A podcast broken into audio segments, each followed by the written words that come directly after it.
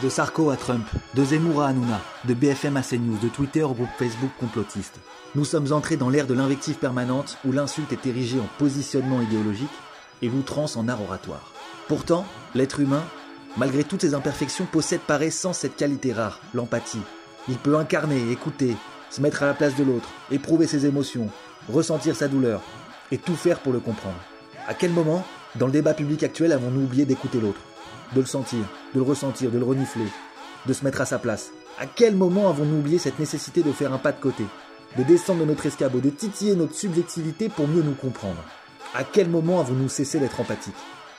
Bienvenue dans Entrevue, le podcast qui élargit notre champ de vision. Deux intervenants, deux portraits, une thématique, sur des sujets maltraités ou désincarnés, sur des enjeux que tout oppose aujourd'hui et qui touchent aux convictions politiques, au genre, à l'identité, à la religion, des sujets actuels qui questionnent l'engagement, le militantisme ou la mobilité. Ici, point de débat, pas de clash ou de buzz, mais une discussion, un véritable échange et surtout la possibilité de se comprendre. Aujourd'hui, Morin et Mehdi vont interroger l'engagement du corps enseignant en se racontant mutuellement. À l'heure où une réelle fatigue de l'enseignement se fait sentir, où le nombre d'inscrits au concours du CAPES et de la Grègue est au plus bas depuis 2016, où le drame qui a touché le collège de Conflans et l'assassinat de Samuel Paty questionne de plus en plus la liberté pédagogique des professeurs, leur vocation à transmettre. Transmettre la curiosité, transmettre l'envie de confronter ses idées, de débattre, de se renseigner, de sortir des carcans idéologiques et communautaires. Vous allez écouter deux profs se raconter et par là brosser un certain point de vue sur l'éducation nationale et sur l'école républicaine. Deux profs, un toujours en poste et plus que jamais fidèle au poste, et un autre, qui a préféré fuir. Fuir avant de ne plus le sentir. Aujourd'hui, Mehdi et Morin, et Morin et Mehdi. Tout de suite, Mehdi tire le portrait de Morin. Je m'appelle Morin, j'ai 30 ans, je suis varois, mais j'habite à Paris depuis 2015. Je ne suis pas devenu prof par vocation, mais pas par hasard non plus. Dans ma famille, on était plutôt du côté du progrès social, la branche maternelle surtout, avec deux grands-parents instituteurs de gauche, dont les enfants, marqués par mai 68, ont travaillé dans le secteur social et participé aux luttes syndicales. Au collège, je suis attiré par le journalisme. J'ai de bonnes relations avec les profs, surtout avec les profs d'histoire, le prof de français. Et au lycée, l'économie est une véritable découverte pour moi. Je passe un bac économique et social avec dans l'idée d'entrer à Sciences Po. J'intègre Sciences Po Bordeaux en 2009. C'est alors le début de la crise de la zone euro. J'étudie la monnaie, j'étudie les banques, euh, l'économie euh, des politiques publiques. Et puis, euh, je me spécialise dans l'analyse des risques. En principe, c'est une orientation qui amène plutôt à travailler pour les assurances, euh, les banques, les agences de notation, on évalue du risque crédit, euh, du risque pour les investisseurs. Sauf qu'en pratique, euh, les banquiers et les gestionnaires que je rencontre durant mes stages ne me plaisent pas. En plus d'être de mauvais économistes, ils n'ont aucun recul sur les implications politiques et sociales de leur travail. Donc en 2014, euh, j'obtiens finalement un master qui ne correspond plus vraiment à ce que je veux faire. À ce moment-là, l'université ne m'attire pas plus que la banque. Mais à Sciences Po, on peut préparer l'agrégation de sciences économiques et sociales. Et quand j'ai compris que la recherche m'emmerderait, je me suis dit pourquoi pas enseigner? Ça donne l'impression que je suis devenu prof par élimination, mais ça n'est pas tout à fait vrai. En réussissant l'agrégation et en devenant prof, je m'inscris aussi dans la tradition de gauche de ma famille tout en réalisant une certaine ascension, surtout par rapport à la branche paternelle. Et puis, je ressens un honneur euh, personnel aussi. Euh, être chargé d'une mission de service public à l'issue d'un concours difficile et exigeant. Donc en 2015, en septembre, je fais ma première rentrée en région parisienne. Je travaille dans plusieurs établissements, à Suresnes, Meudon, le Plessis-Robinson, à Saint-Cloud. Et cinq ans plus tard, donc en 2020, j'obtiens enfin un poste fixe à Courbevoie. Je suis bien dans ce métier. J'aime en particulier le fait de travailler de façon indépendante, de concevoir librement mon cours. Même si les nouveaux programmes sont très idéologiques, en gros, le progrès technique et la croissance verte vont résoudre tous nos problèmes. J'ai quand même de l'espace pour choisir les notions, délimiter les problèmes, poser les problématiques. J'aime bien les lycéens aussi. C'est le meilleur âge. Ils ont de l'humour, ils sont critiques, ils se politisent. J'ai des discussions animées avec eux. Devenir prof, par exemple, en classe préparatoire m'intéresserait, mais je ne suis pas encore prêt à quitter mes lycéens. Par contre, euh, j'enseigne à côté. J'enseigne euh, à l'école européenne de Paris La Défense, un établissement public financé par l'Union européenne sur la moitié de mon service. Alors, c'est pas le même tableau qu'au lycée à Courbevoie, c'est presque un autre travail. Des enfants de cadre et euh, de 8 à 9 élèves par classe. Mais de manière générale, j'ai beaucoup diversifié mon travail depuis que je suis prof. J'ai récupéré des heures d'enseignement à l'Université de Paris 8, des cours de préparation à l'agrégation, des cols en classe préparatoire. Je collabore aussi à des manuels d'économie. C'est beaucoup de travail aussi. Il y a des semaines très chargées. Mais avec ces publics très variés, je ne ressens pas de routine. Ça fait 5 ans que j'enseigne et je me régale toujours autant. J'ai des collègues cool, même si la salle des profs pourrait être plus vivante. En même temps, euh, on laisse beaucoup d'énergie en classe. Hein. Faire court, pour moi, c'est monter sur scène et si à la fin les élèves applaudissent, j'ai réussi ma mission. En de la salle de classe, c'est vrai qu'il y a beaucoup de problèmes. Les rémunérations baissent, l'attractivité aussi, la taille des classes continue d'augmenter, l'orientation produit de la ségrégation, ça je l'ai vu. L'administration ne veut définitivement pas de vagues, elle accorde peu de soutien, peu de considération au quotidien. Alors euh, je vais en manif, même si je sais que ça ne sert à rien. Ce qui m'énerve particulièrement cette année, c'est d'être gouverné par des incapables. Le ministre de l'Éducation nationale s'est entouré de non-profs, et donc les gens qui me disent comment faire mon métier ne connaissent absolument pas mon métier. Donc, je suis catastrophé par ce qui se passe, mais je me vois quand même être prof dans 30 ans, même si c'est vrai que la situation empire à vue d'œil. Je pourrais euh, au pire euh, évoluer dans la fonction publique, peut-être passer l'ENA. On manque de passerelles dans l'éducation nationale avec l'université, qui de toute façon n'embauche pas, et euh, même vers la fonction publique en général. Cela dit, prof, ça reste un métier particulier par rapport aux emplois administratifs, avec la transmission d'une discipline, la pédagogie, la théâtralité. Du coup, je me dis que je serais peut-être toujours prof en fait, à 50 ans. Je serais le vieux con de la salle des profs, un personnage qui en fait euh, me semble plutôt sympathique. Merci beaucoup Mehdi. Morin, est-ce que tu as envie de réagir à chaud sur ton portrait? Bah écoute, euh, non, super portrait, enfin je, je le trouve assez, euh, assez représentatif de la réalité, de ce qu'on a pu se raconter, etc. Donc, euh, je partage tout ce que tu as dit, si ce n'est que je, me souviens quand même qu'on a discuté, mais j'ai du mal à penser que je vais finir comme toi par passer l'ENA. Mais sait-on jamais, hein, finalement. mais, sinon, je trouve que le portrait est assez fidèle et représente assez bien aussi euh, bah, le, la vision que j'ai sur euh, mon métier et sur, sur la salle des profs. Merci beaucoup, Morin. Et tout de suite, Morin et Mehdi.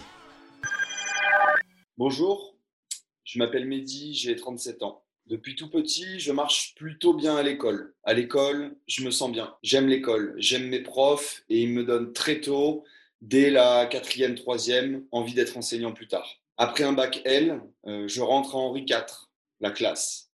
En fait, je marche super bien à l'école. Une double licence en philo et en histoire plus tard, je me dirige naturellement vers, les concours de l'enseignement. Je passe le CAPES d'histoire, puis la Greg, et je commence à enseigner en septembre 2009. Je me retrouve rapidement en poste à Gonesse, dans le Val d'Oise, où je monte une section européenne allemande que je parle couramment depuis mon année Erasmus à Berlin quelques années plus tôt, où j'ai bien évidemment été un étudiant très sérieux.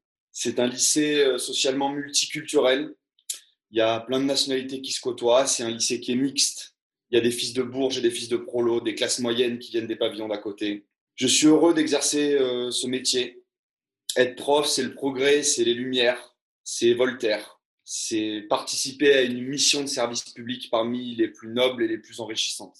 Enseigner, c'est être euh, détenteur d'un savoir et le transmettre avec tout l'aspect théâtral qu'il y a derrière un cours devant un parterre d'élèves. Pour moi, prof, c'est aussi la sécurité de l'emploi. Et c'est une forme d'ascension sociale et de fierté. Moi qui viens d'un milieu plutôt populaire, puisque ma mère était secrétaire et mon père mécano. Puis vient le temps du doute. Au bout de 3-4 ans, dans un métier que j'ai idéalisé, mais dans lequel je ne me retrouve plus. Je m'essouffle. J'ai pas envie de devenir un mauvais prof comme certains collègues que je croise à la machine à café. Ils en ont marre, ils ont lâché. J'ai pas envie d'en arriver là. Le pas de vague se fait déjà ressentir à l'époque et j'ai le sentiment de ne pas être soutenu par personne. Il y a deux anecdotes qui m'ont donné le signal qu'il était peut-être temps pour moi de partir. Je me souviens notamment de cette fois où euh, la proviseure du lycée m'avait vivement recommandé de ne pas employer le mot travail devant les élèves de troisième auxquels je présentais la section européenne. Ou encore de cette inspectrice qui m'avait indiqué qu'un prof devait euh, apprendre à apprendre aux élèves. La, la bienveillance excessive et de façade de l'institution face à ses élèves me semblait entrer en contradiction totale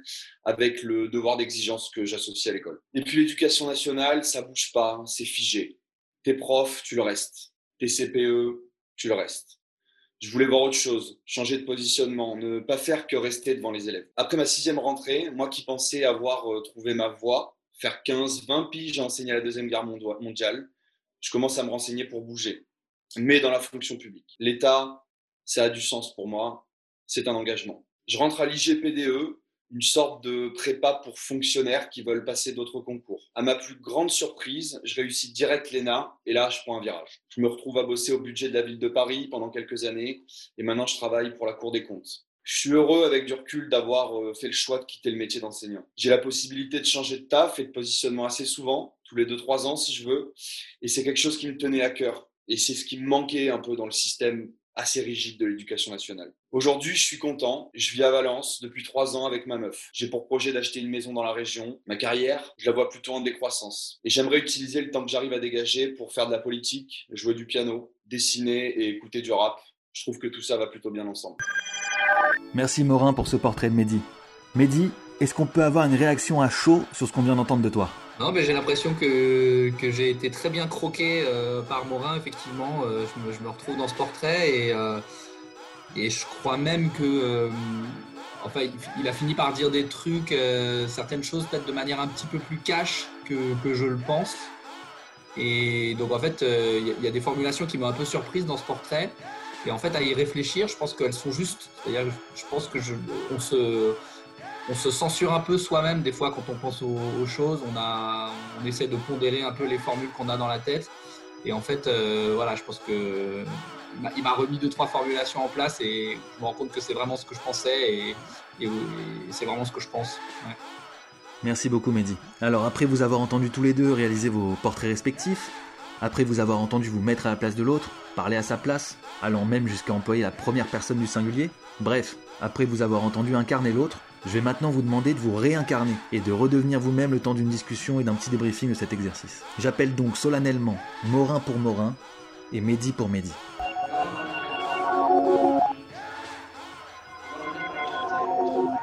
Première question à tous les deux.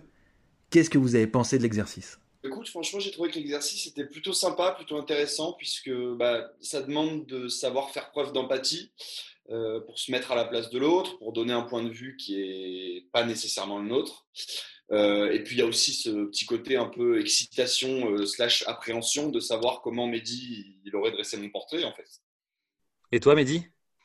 Ben, Un peu comme, comme ce que vient de dire Morin, il y a, il y a effectivement une, une attente, un suspense, c'est sûr, de voilà, comment est-ce que Morin aura dressé mon portrait à la suite de la, de la conversation qu'on a eue. Euh, ça permet aussi de voir euh, finalement euh, à travers la manière dont je me suis exprimé, bah, qu'est-ce qui a été vraiment perçu comme important et moins important par les autres. et ça ne reflète pas forcément au millimètre près ce qu'on veut dire au départ de, de, soi. Donc, déjà, je trouve c'est un exercice qui attire l'attention sur la manière dont on s'exprime, sur, sur les biais qu'on peut avoir quand on s'exprime sur nous-mêmes.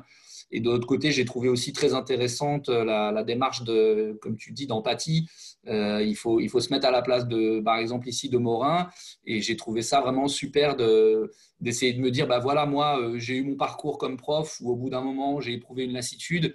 C'est n'est pas forcément euh, le parcours de tout le monde. Tout le monde ne va pas forcément bosser à reculons. Il y a encore des gens qui, qui, qui, restent motivés. Et donc, en fait, ce que ça m'a fait comprendre, c'est que même quelqu'un qui partage euh, avec moi euh, la, même opinion de comment les choses vont et de comment la situation se dégrade, eh ben, n'aura pas forcément la même réaction. Euh, certaines personnes ont, d'autres ressorts, sont capables de garder une motivation, sont capables de garder de l'enthousiasme. Et, j'ai trouvé assez intéressant d'essayer de comprendre justement voilà, quels sont les, les, ressorts d'une personne qui, qui, réagit différemment par rapport à moi. Et du coup, Mehdi, pour, pour continuer là-dessus, qu'est-ce que, qu'est-ce que tu retiens finalement de, de cette rencontre avec Morin? Bah, je retiens déjà euh, de, l'espoir, euh, quelque chose de positif, quoi, quelque chose qui met du baume au cœur, hein, à savoir que euh, malgré les peintures qu'on peut avoir du boulot de prof qui est toujours négatif, toujours horrible, etc., et ben, qu'il y a toujours en fait plein d'enseignants qui sont super motivés, qui, ont, qui la pêche, qui ont la patate. Ça, c'est déjà évidemment une bonne nouvelle pour, pour les élèves. C'est une bonne nouvelle aussi, je pense, pour, pour le je dirais pas la justice sociale, mais tu vois un peu le progrès, quoi, euh, qu'on ait encore un, service public républicain où il y a plein de profs motivés qui, vont bosser. Euh, ça, c'est déjà quelque chose que je retiens. Euh, et puis j'avais une deuxième idée, mais je l'ai oubliée. Pas de souci. Morin, toi, qu'est-ce que tu retiens du coup de ta rencontre avec Mehdi? Bah, Ce que je retiens, c'est que on est assez finalement d'accord. Effectivement, comme il l'a dit, il y a pas mal de choses sur lesquelles on était d'accord. Et qu'être prof, c'est croire en des idéaux. Et que quand on n'y croit plus, qu'on commence à douter, etc., bah, il faut savoir faire un pas de côté, en fait, prendre du recul. Et c'est ce que Mehdi il a fait. J'espère que si un jour ça m'arrive, j'aurai la lucidité qu'il a eue de se dire bah, peut-être qu'il faut que je change, en fait. Finalement, pendant votre, votre rencontre qui a eu lieu en off, pour ceux qui avaient la chance d'être là, on s'est vite rendu compte que malgré une réelle différence dans vos parcours, Là où toi, Morin, t'attaches à ton métier malgré les difficultés, quand toi, Mehdi, tu as préféré quitter ta fonction euh, pour schématiser avant de la détester, hein, vraiment pour schématiser, euh, malgré cette différence dans vos parcours, vous êtes plutôt d'accord sur pas mal de choses. Est-ce que vous pouvez nous en dire un peu plus sur ces constats communs que vous avez pu faire par rapport à l'état de l'enseignement en France, au métier de prof, à votre vision de l'institution, à votre vision de l'éducation nationale? Morin, pour commencer Alors moi, je rejoins assez, je me souviens de la conversation qu'on a eue avec Mehdi. Il y a quelque chose, euh, en tout cas, sur lequel on est clairement tombé d'accord, c'est euh, le, sentiment de pas du tout être soutenu au sens large euh, par la direction, que ce soit la direction du lycée, que ce soit l'inspection, que ce soit le ministère, etc. voilà, on a vraiment le sentiment d'être un peu livré à nous-mêmes. il y a toujours ce truc aussi du pas de vague, etc., sur lequel on pourra peut-être revenir. Et bah, l'autre chose, euh, moi en tout cas, qui, me vient en ce moment sur, euh, sur ça, bah, en fait sur le métier de prof, hein, sur l'institution, c'est que j'ai vraiment le sentiment qu'on n'est pas du tout entendu et qu'on n'est pas du tout écouté. Euh, j'ai fait le test il n'y a pas longtemps cette semaine. je suis allé sur le site du Monde, sur la page éducation, et j'ai regardé quels étaient les derniers articles sur la question. Il n'y en a aucun qui donne la parole à un prof, en fait. Les profs, on ne les entend jamais parler. Ceux qu'on va entendre, ça va être des ministres, ça va être des experts, mais on ne laisse jamais la parole aux acteurs, comme on peut le faire dans d'autres domaines aussi hein, d'ailleurs. Mais voilà, moi, ce qui est vraiment le sentiment qui prédomine chez moi, c'est de me dire, mais à quel moment est-ce qu'on va nous donner le micro en fait? Et d'ailleurs, je suis très content de participer à ce podcast, que ça contribuera peut-être à, une petite échelle bah, euh, à euh, faire entendre euh, cette parole-là, quoi, en fait. Et pour toi, Mehdi? Entièrement d'accord avec ce que dit Morin et c'est vrai que l'absence de soutien, le pas de vague, euh, moi je l'avais beaucoup ressenti, euh, on l'avait tous d'ailleurs collectivement beaucoup ressenti dans le, dans le lycée dans lequel j'ai pu travailler il y a maintenant 5 euh, ou 6 ans. Hein. J'ajouterais des, des, éléments aussi matériels. C'est vrai que c'est un métier qui est de moins en moins attractif pour différentes raisons, mais une des raisons quand même majeures, c'est le, le, salaire, c'est le, gel du point d'indice qui fait qu'en fait, chaque année, euh, les, profs perdent euh, en pouvoir d'achat, euh, même si ce n'est pas une expression que j'aime beaucoup, mais en tout cas, perdent en pouvoir d'achat, tu vois, l'équivalent de l'inflation. Et donc, en fait, chaque année, tu as le ministre qui dit on va faire une revalorisation des, des, traitements des profs. Mais en fait, si tu veux, le, la perte liée au, gel du point d'indice, c'est quand même un effet assez puissant. Euh, c'est entre 1 et 2 de, ton salaire que tu perds en réalité. Et donc, à, la fin, tu peux dire que tu vas euh, faire des petites primes par-ci, euh, des trucs d'entrée de carrière par-là, un truc à 35 euros ou à 100 euros, etc. En réalité, c'est quand même un peu en trompe-l'œil. c'est des décisions qui sont, qui sont prises au coup par coup. Euh, sur lesquels tu cotises pas forcément pour ta retraite. Donc en fait, enfin, quelles que soient les, annonces euh, du gouvernement depuis, euh, depuis quelques mois, il y a un vrai problème de, perte de pouvoir d'achat et d'attractivité salariale dans ce métier. Et quand tu vis dans des, en région parisienne notamment ou dans des métropoles où la vie est un peu chère, tu, enfin, c'est pas réglo du tout. Donc ça, ça, finit par beaucoup peser. on le sait, moi, c'est un sujet d'inquiétude sur l'avenir, c'est que du coup, il y a moins de candidats au concours. L'exigence, elle, est, elle, est, moins forte. Euh, tu vas repêcher des candidats parfois qui n'ont pas forcément le, niveau. Euh, et, donc, tu termines l'année avec des trous dans ton recrutement. Et souvent, ces trous, moi je l'ai vu aussi, euh, tu, les remplaces par, des vacataires ou des contractuels qui n'ont pas forcément le niveau. qui n'apparaissent pas forcément légitimes devant des élèves, et tu finis par avoir de l'enseignement au rabais. Alors, ce n'est pas une critique à dominem contre les vacataires, mais tu as un enseignement au rabais quand même sur un certain pourcentage de tes effectifs et de tes heures de cours, euh, et ça, c'est même sans parler parfois de, recrutement où on recrute des gens qui n'ont pas forcément les, valeurs du système éducatif. Quoi. Euh, des gens qui sont, euh, francophones, mais dont le, français n'est pas toujours parfaitement clair pour les élèves. Donc, on, commence vraiment à être sur des, niveaux de, remplacement un peu borderline. Et puis, ce que disait Morin sur on n'est pas entendu, alors justement, c'est peut-être l'exercice d'empathie qui me, qui me pousse à essayer de déposer le point de vue d'autres acteurs du système éducatif. Mais je pense que ça vaut pour les profs, on n'est pas entendu. Mais je pense que ça vaut aussi pour les proviseurs, par exemple. Je pense par exemple les proviseurs, depuis, depuis un an ou deux, ils vivent, enfin depuis des années, mais a fortiori depuis un an ou deux, ils vivent vraiment un sale quart d'heure. Mmh. Euh, parce que euh, quand tu es proviseur, tu es quand même un peu sur le terrain. Euh, tu as quand même face à toi des profs qui te disent ce qui se passe. et tu es un peu entre le marteau et l'enclume, mais tu n'es quand, même, quand même pas très loin de l'enclume. Et je pense aussi que, y, compris au stade des principaux, des proviseurs, un peu de la, de la hiérarchie au quotidien, euh, la hiérarchie d'encadrement quotidien, elle n'a pas le sentiment d'être écoutée par, par les hautes sphères du ministère. Et je pense que c'est un métier qui doit être très difficile à l'heure actuelle, hein, euh, proviseur principal de, de Bahut. Hein, parce qu'en fait, on ne te donne pas les moyens de fonctionner correctement. On te donne des, injonctions un petit peu débiles. Hein, ça, on l'a beaucoup vu avec le Covid. Euh, tu n'es pas beaucoup aidé par ton ministère tout en haut. Donc, ça ne doit, doit pas être facile. Merci Mehdi. Question pour tous les deux aussi. Qu'est-ce que vous tirez de cet échange par rapport à votre vision de l'engagement dans l'enseignement? Puisque finalement, c'est vraiment sur cette question assez précise de l'engagement dans le métier que, encore une fois, que vos parcours diffèrent. Euh, Morin, je te laisse encore euh, une fois l'honneur de, de répondre à cette question en premier? Bah, En fait, ta question, ce qu'elle pose, c'est qu'est-ce qui me motive le, tous les matins à me lever pour aller, euh, pour aller faire cours, en fait, hein, concrètement. Et moi, en fait, mon point, c'est le suivant, c'est que bah, tant qu'il y a des élèves, en fait, il y a de l'espoir. Et euh, voilà, moi, le truc euh, qui m'anime, bah, c'est le public que j'ai en face de moi. Et tant que les gamins, viennent à mon cours, tant que les gamins, ils écoutent et ils rendent la monnaie de ta pièce, te rendent la monnaie de ta pièce, qui donnent le sentiment que tu es utile, que tu es intéressant, bah, moi je suis content. Hein. Ça peut être des petites choses, ça peut être, moi j'ai des élèves qui sont, euh, voilà, peut-être parfois par excès de politesse, mais qui disent merci en sortant de cours. Enfin, je trouve que c'est quand même quelque chose, c'est, c'est un petit truc qui fait mmh. quand même toujours plaisir. Et euh, voilà, on n'en demande parfois pas plus, hein, mais euh, c'est vrai qu'avoir le sentiment qu'au moins notre public, à savoir les élèves, il est avec nous et pas contre nous, c'est déjà gratifiant parce qu'on est quand même aussi dans un système où la défiance elle est de plus en plus importante notamment auprès des parents d'élèves. moi, je suis en train pas mal de, d'écrire en ce moment un peu là-dessus, de faire des trucs. Et c'est vrai que les parents d'élèves, euh, leur positionnement, il a changé. Ils ont un rapport qui est beaucoup plus euh, euh, consumériste à l'époque, à, l'école, pardon, et ils demandent aux profs de rendre un peu des comptes, quoi. Parce que parfois, ils vont avoir le sentiment que le programme, il n'est pas fait, qu'il est trop ceci, trop cela, etc. Alors que par ailleurs, parfois, les élèves sont pas mécontents, je pense, en cours. Hein. donc voilà. Il y a vraiment, je pense qu'on a aussi une défiance croissante de l'ensemble de la population à notre égard. Ça ne veut pas dire que tout le monde considère qu'on est des feignants, etc. Et moi, le truc qui me raccroche, c'est de me dire, bah, en fait, moi, je vois bien quand je vais en cours, que j'ai mes élèves, qu'eux, au moins, ils sont contents, qu'ils passent un bon moment. Et bon, bah, finalement, est-ce que c'est pas ça l'essentiel? Et pour toi, Mehdi, du coup, même si c'est pas forcément la même question. Non, non mais euh, euh, Morin a, dans son portrait, euh, enfin dans le portrait qu'il a fait de moi, a, a, insisté à un moment donné sur mon intérêt pour l'État je dirais que c'est un intérêt pour l'État euh, parce que l'État met en œuvre le service public. En réalité, c'est un intérêt pour le service public. Bien sûr. Et, euh, effectivement, j'ai eu la capacité, j'ai eu la chance euh, en réussissant l'ENA bah, de pouvoir, si tu veux, changer de métier parce que effectivement, j'étais un peu fatigué de, de, ce métier de professeur, ou en tout cas, j'anticipais surtout une fatigue à venir, mais tout en restant dans la sphère du service public. Donc, je garde, si tu veux, un, lien avec la, la notion d'engagement.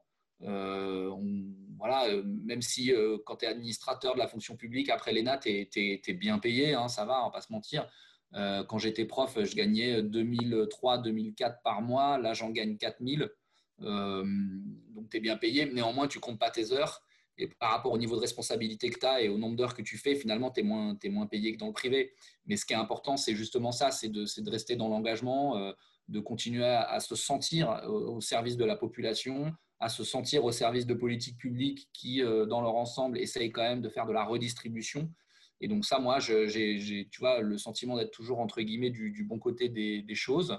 Euh, donc, euh, donc voilà, et je, rejoins Morin, à la fin, quand tu te demandes quel est le sens de ton engagement, tu penses aux élèves, en fait tu penses aux élèves et tu essaies de te raccrocher aux bons souvenirs que tu as euh, avec eux euh, le jour où tu as fait piger un truc hyper compliqué euh, à, un élève et que tu croyais pas ça possible et en fait tu, y es arrivé. Donc c'est vraiment ça qui est important.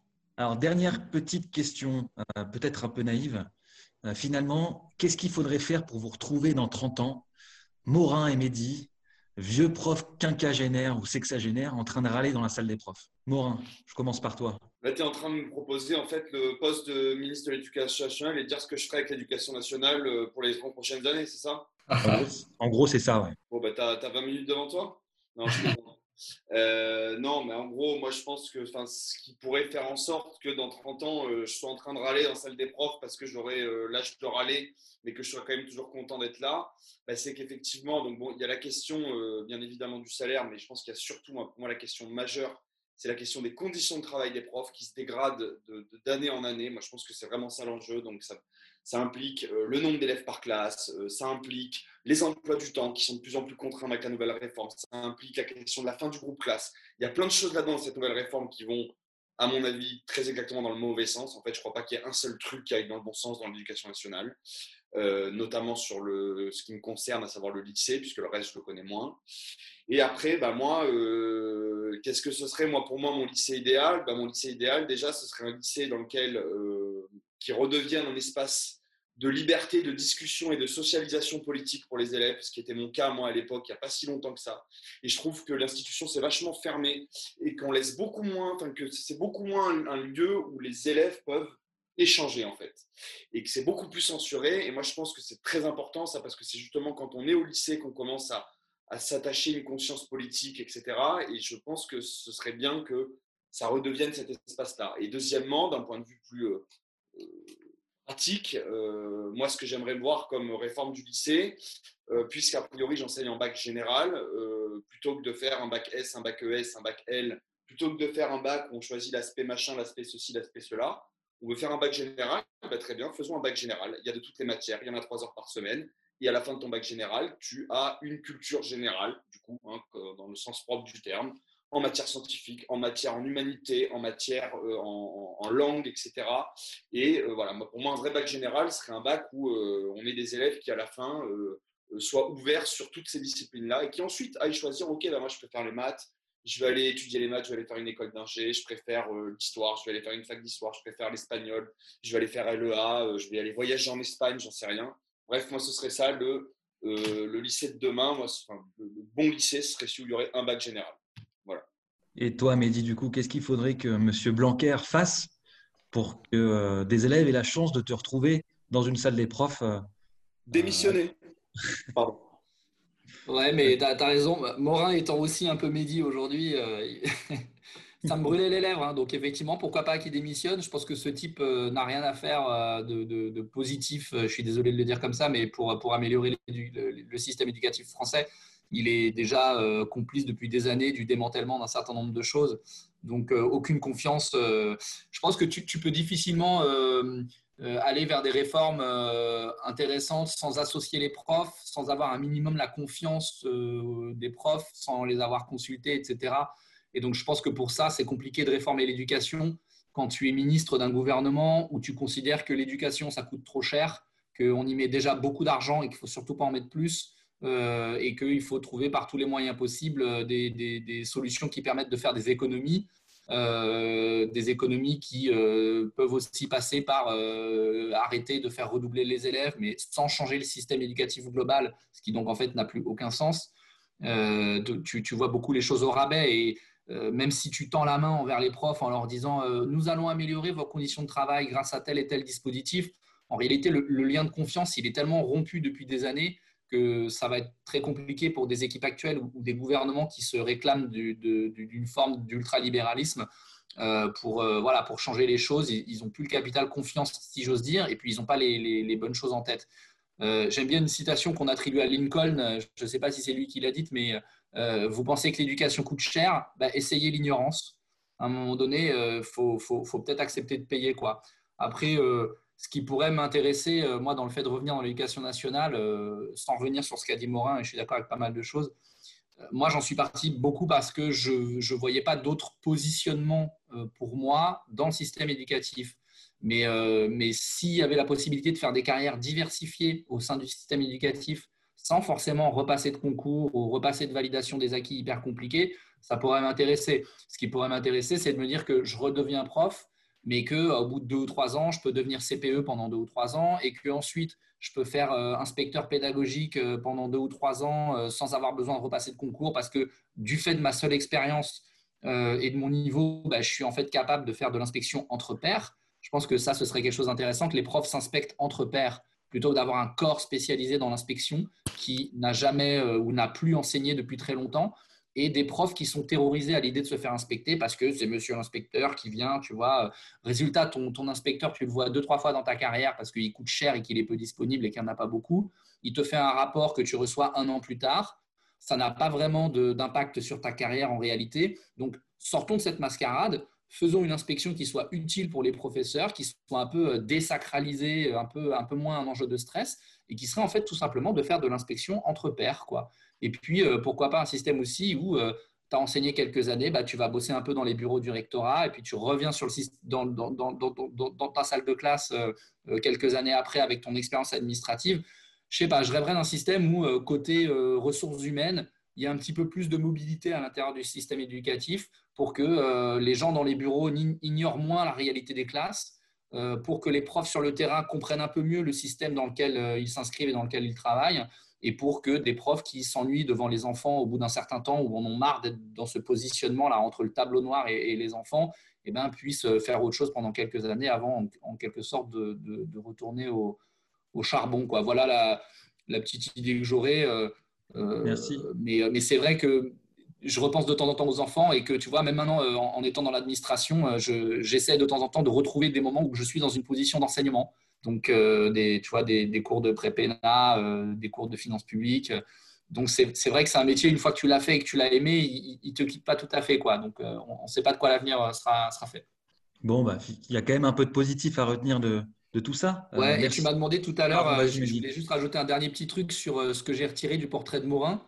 Et ça, ça, ça, va un peu avec, euh, avec ce que je viens de dire, c'est que souvent, et moi-même, en fait, on a une vision du prof un peu binaire où tu as euh, soit tu es prof par vocation, et à ce moment-là, tu es le prof passionné, tu as la passion, tu n'arrêteras jamais, tu as grave la foi, tu veux faire ça depuis que tu es tout petit. Soit au contraire, tu as été prof un peu par élimination et tu es devenu prof un peu euh, comme ça par hasard, un peu de manière un peu alimentaire. Et donc à ce mm. moment-là, tu serais plus un prof qui fait ça dans, avec une forme d'indifférence ou de boulot alimentaire. et, et, le portrait de Morin là-dessus, le parcours de Morin, il est vraiment intéressant. C'est que Morin, il n'a pas eu la vocation d'être prof depuis tout petit. Euh, il y a eu des éléments dans son parcours un peu arbitraires qu'on fait qu'il est devenu prof. Euh, je ne l'ai pas dit dans le portrait, mais euh, il a raté une inscription à Sciences Po une première année à cause d'une histoire de démarche administrative. Il s'est inscrit à l'agrégation un petit peu à la dernière minute, comme ça, en disant bah, tiens, pourquoi pas? Et puis tu vois qu'en fait, six ans plus tard, bah, c'est un prof qui est passionné, qui a le métier au corps alors que quand il a passé le bac, il ne pensait pas du tout faire ce métier. Donc je pense que ce que ça m'apporte, c'est l'idée qu'il faut toujours voilà, euh, nuancer euh, sa vision des choses, euh, garder en tête qu'on on connaît des choses, souvent des, stéréotypes, et qu'en fait, il y a des diversités de parcours qui, auxquelles on ne peut pas penser spontanément. Donc voilà, il faut, réserver son jugement, il faut, pas faut pas arriver trop vite à, la, ligne d'arrivée quand on, réfléchit à des, choses aussi complexes que, que, le métier d'enseignement et, le service public en général. Merci Mehdi. Euh, pour terminer euh, la rubrique qu'on appelle le mot de la fin, euh, est-ce que vous avez quelque chose de particulier à exprimer, à nous raconter? Quelque chose que vous auriez aimé peut-être nous dire pendant cette émission ou, ou, complètement autre chose Une anecdote, un conseil, bouquin, série, une recette de cuisine, un poème, un avis sur la sélection d'idées des chants, une, chanson Morin oui, alors plein de choses. Hein. Alors, euh, bon, bah, sur l'équipe de France, évidemment, je parle évidemment euh, en toute euh, neutralité. Hein, bien évidemment, je pense qu'il serait tout à fait urgent que Steve Mondanda soit titularisé de façon définitive dans les cages et que Florian Thauvin prenne la place de Kylian Mbappé, puisqu'il sera bien évidemment ballon d'or bien avant Mbappé. Je parle ça parce, en toute neutralité parce que je suis absolument pas supporter de l'OM, hein, bien évidemment. donc voilà, ça c'est ce que je ferais si j'étais des champs, voilà, pour mettre déjà un peu plus de challenge aussi, parce que bon, c'est vrai que les dribbles de Thauvin sont quand même souvent approximatifs, donc ça peut mettre un peu d'enjeu pour l'euro. Et euh, bon, pour la chanson, je laisserai Mehdi, j'ai l'impression qu'il a peut-être plus d'inspiration que moi euh, à ce niveau-là. Euh, tu disais un bouquin, oui, moi j'ai un bouquin que je conseille à mes élèves et que je conseille à tout le monde. Si vous savez pas quoi acheter pour Noël, vous avez envie de lire un peu de sociaux, vous achetez La France des Belloumi de Stéphane Beau, qui est un super bouquin qui retrace un peu l'histoire de l'immigration en France à travers l'exemple d'une famille et de ses huit enfants et qui raconte les parcours, qui raconte le rapport à l'école, le rapport au genre, le rapport au monde du travail, les relations avec la famille, les relations avec, bref, euh, c'est extrêmement intéressant. Euh, ça nous dit beaucoup de choses sur euh, le, changement générationnel qu'il y a eu aussi pour ces, ces populations, pour ces enfants de ces enfants de la deuxième vague, enfin ces immigrés de la deuxième génération, je ne sais plus comment on dit ça, mais bref, et où en fait le, le, point de vue il change aussi parce que la société elle change Et je trouve que ça nous apprend beaucoup sur notre société, ce bouquin-là, sur l'immigration, sur le, mémoire du colonialisme, sur ce qui se passe dans nos quartiers sensibles, sur ce qui se passe à l'école, sur ce qui se passe dans les familles. Et bon, bref, voilà, moi je recommande vraiment la lecture de ce bouquin qui se lit très facilement, même pour un néophyte en sociologie. Merci Morin. Et toi, Mehdi? Euh, Non, mais écoute, euh, en termes de. En fait, j'y pense comme ça parce que c'était hier, il y a eu une nouvelle manifestation, euh, des nouvelles manifestations, notamment à Paris, contre la, loi de sécurité globale. Le, le vocabulaire de cette loi m'interpelle parce que tu vois, ils auraient pu appeler ça une loi de sécurité totale. Euh, mais ça aurait renvoyé au totalitaire et au totalitarisme. Alors donc du coup, je pense que c'est pour ça qu'ils ont choisi global. L'adjectif euh, globalitaire n'existe pas encore, hein, l'État globalitaire, mais peut-être qu'on va vers un État globalitaire ou une société globalitaire dans laquelle en fait euh, les faits et gestes des gens sont contrôlés un petit peu tout le temps. Et, et, les termes de la loi me font un peu peur. Hein, l'idée de créer des continuums comme ça autour des gens, pour moi, euh, c'est un peu l'inverse de, de, la liberté. Donc ça, me fait un petit peu peur. Et puis ce qui me fait un peu peur, c'est la manière dont, dont, le maintien de l'ordre autour de ces manifestations est fait. On a un maintien de l'ordre qui est offensif. Euh, et, et, qui en fait décourage les gens de manifester. Alors des, hauts gradés de la gendarmerie l'ont écrit dans une note il y a, il y a quelques mois. moi, je continue à le redire. Je trouve que on ne s'émeut pas suffisamment en France de, la situation. Et en relation à ça, je voulais euh, conseiller un petit bouquin qui est, euh, très modeste, euh, qui est très simple, qui a été écrit par Sophie Divry, comme, la ville d'Ivry, mais en un seul mot, Sophie Divry. Ça s'appelle Cinq mains coupées. Et en fait, elle a tout simplement recueilli le témoignage de cinq personnes au profil très très divers qui ont eu une main arrachée par une grenade GLFI 40, puisqu'on est le seul pays d'Europe à utiliser des armes de guerre contre notre propre population. Euh, et ce, livre est, bien écrit, il est, simple, il n'est pas, euh, tu pas revancharge ni rien du tout, mais, mais il permet d'avoir une expérience un peu, un peu plus approfondie de ce qu'ont vécu ces gens, d'où ils viennent, et puis de voilà, de, qu'est-ce qu'ils se disent à présent, qu'est-ce qu'ils ont retiré de cette expérience et, quels horizons ils, se voient pour l'avenir. Donc voilà, et puis une petite note de douceur pour la fin une chanson que j'écoute en ce moment, c'est Get Yourself Together euh, d'un groupe qui s'appelle Sweetness. Donc euh, c'était pour la, pour la petite touche de douceur. Un très grand merci à Morin et Mehdi pour l'enregistrement de ce premier épisode. J'espère que vous prendrez autant de plaisir à l'écouter chez vous que nous en avons pris à le réaliser. Merci à toute l'équipe d'entrevue, Alexandra, Bilal, Marie, Sofiane et Robin, et merci à toutes celles et ceux qui nous ont partagé leur retour depuis le démarrage de cette aventure. Prenez soin de vous et à très vite pour le prochain épisode. Ben, merci beaucoup. Merci Mathieu. Merci à toute l'équipe. Merci les gars.